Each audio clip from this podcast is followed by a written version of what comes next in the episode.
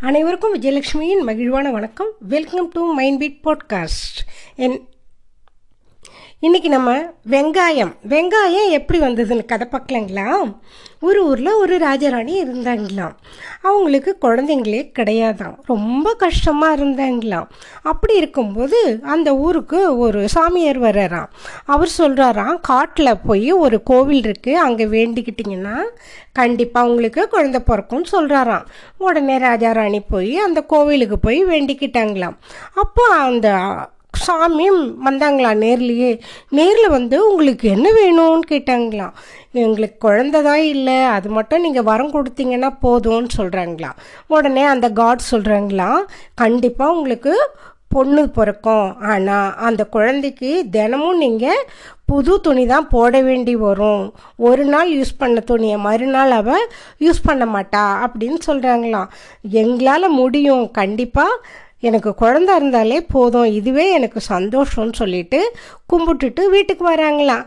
உடனே ஒரு பத்து மாதம் கழித்து பார்த்தீங்கன்னா அழகான ஒரு பொன் குழந்த பிறக்குதான் அந்த ராணிக்கு. அந்த குழந்த ரொம்ப அழகாக இருக்காம். அந்த குழந்த வளர வளர அதுக்கு தினமும் புது துணி தான் தச்சு போட்டாங்களாம்.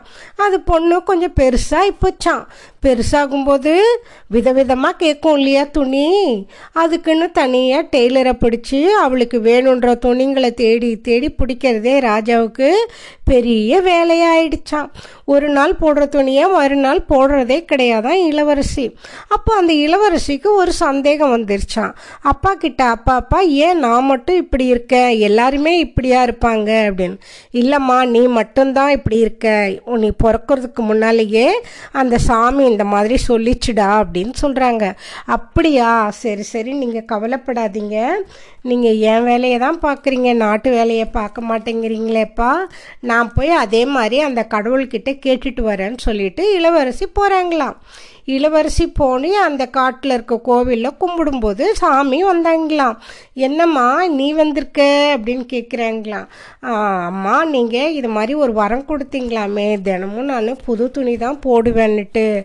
அப்பா ரொம்ப கஷ்டப்படுறாரு. அவர் நாட்டு வேலையே பார்க்க மாட்டேங்கிறாரு அப்படின்னு. ஓஹோ அப்படியா? சரி சரி. இனிமேல் அந்த வேலை உங்கள் அப்பாவுக்கு வேண்டாம். தினமும் உனக்கு வேண்டிய துணியும் நகையும் கட்டில் மேலே இருக்கும். ஓகேவா அப்படின்னு.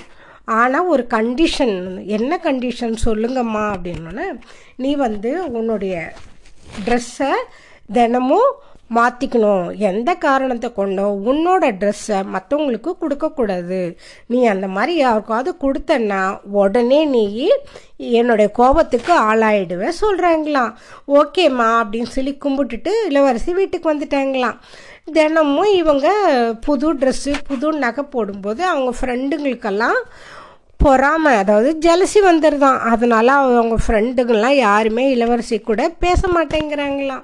இப்படி இருக்கும்போது இளவரசி ரொம்ப சோர்ந்து போயிட்டாங்களாம். கோவிலுக்கு போகிறாங்களாம் கோவிலுக்கு போகும்போது பார்த்தா யாருமே இளவரசியை திரும்பியே பார்க்கலையாம். என்னடா இது? நம்ம இளவரசி அதுவும் இவ்வளோ பியூட்டிஃபுல் ட்ரெஸ்ஸு ஜுவல்லெல்லாம் போட்டு போகிறோம் அதுக்காக கூட நம்மளை யாருமே திரும்பி பார்க்கலையான்னு ரொம்ப கஷ்டமாக இருந்தாங்களாம். எல்லா ஜனங்களும் ஒரு பொண்ணை மட்டும் பார்த்தாங்களாம். யாருன்னு பார்த்தா சாதாரண ஒரு பொண்ணு காட்டன் சரி கட்டிக்கிட்டு இருந்துதான். என்னடா இது காட்டன் சரி மேலே இவ்வளோ இதுவாக இருக்காங்களே எல்லோரும்? அப்படின்னு சொல்லிட்டு நேராக அந்த பொண்ணுக்கிட்ட போகிறாங்களாம் அந்த பொண்ணு பயந்துடுச்சான் என்னடா இது இளவரசியை நம்மளை தேடிட்டு வந்திருக்காங்களே அப்படின்ட்டு உடனே சொல்லுங்க இளவரசி ஒன்றும் இல்லை நீ கட்டியிருக்கிற அந்த சாரியை எனக்கு கொடு நான் கொடுத்து வச்சிருக்கிறேன். நான் போட்டிருக்க நகையும் ட்ரெஸ்ஸும் உனக்கு தந்துடுறேன் அப்படின்னு சொல்கிறாங்களாம் அச்சுச்சோ வேண்டாம் இளவரசி அரசர் எனக்கு பனிஷ்மெண்ட்டை கொடுத்துருவாரு சொல்தான் நானே தானே கேட்குறேன் நீ கொடு அப்படின்னு. அப்போது இளவரசிக்கு அந்த சாமி சொன்னது ஞாபகத்துக்கு வருதான். இருந்தாலும் அவங்களால அதை விட முடியலையாம். அந்த பொண்ணு உடனே ட்ரெஸ் சேஞ்ச் பண்ணிக்குதான். ட்ரெஸ் சேஞ்ச் பண்ண உடனே இளவரசி காட்டுக்கு வந்துட்டாங்களாம். தானாக வந்துடுவே சாமி எதிரில் வந்து கோபமாக இருந்தாங்களாம். நான் சொன்னதை மீறி நீ நடந்துக்கிட்ட உனக்கு என்ன பனிஷ்மெண்ட் தரப்போகிறேன் பாரு இப்போ அப்படின்னு. உடனே இளவரசி அழுதுகிட்டே சாமி நீங்கள் என்னை மன்னிச்சிருங்க. எனக்கு நீங்கள் எந்த பனிஷ்மெண்ட் வேணாலும் கொடுங்க. ஆனால் நான் எப்போவுமே எங்கள் அம்மா அப்பாவையும் நான் பார்க்கணும். ஊர் நாட்டு மக்களையும் நான் பார்க்கணும். எல்லாரும் என்னை பார்க்கும் பொழுது ஆசையோட கண்ணில் நீர் நிறைஞ்சு என்னை பார்க்கணும். அப்படின்னு சொல்கிறாங்க அப் அப்படின்னு கேட்குறாங்களாம் உடனே சரி நீ வெங்காயமா போ அப்படின்னு சொல்லிட்டாங்களாம். இதுதான் வெங்காயம் வந்த கதையா குட்டீஸ்.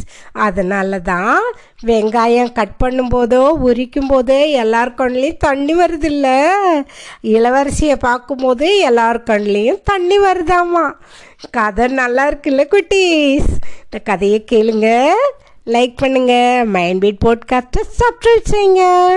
நெக்ஸ்ட் வேற ஒரு ப்ரோக்ராம் நெக்ஸ்ட் வேற ஒரு ப்ரோக்ராமில் நம்ம மீட் பண்ணலாமா? Bye from Vijayalakshmi bye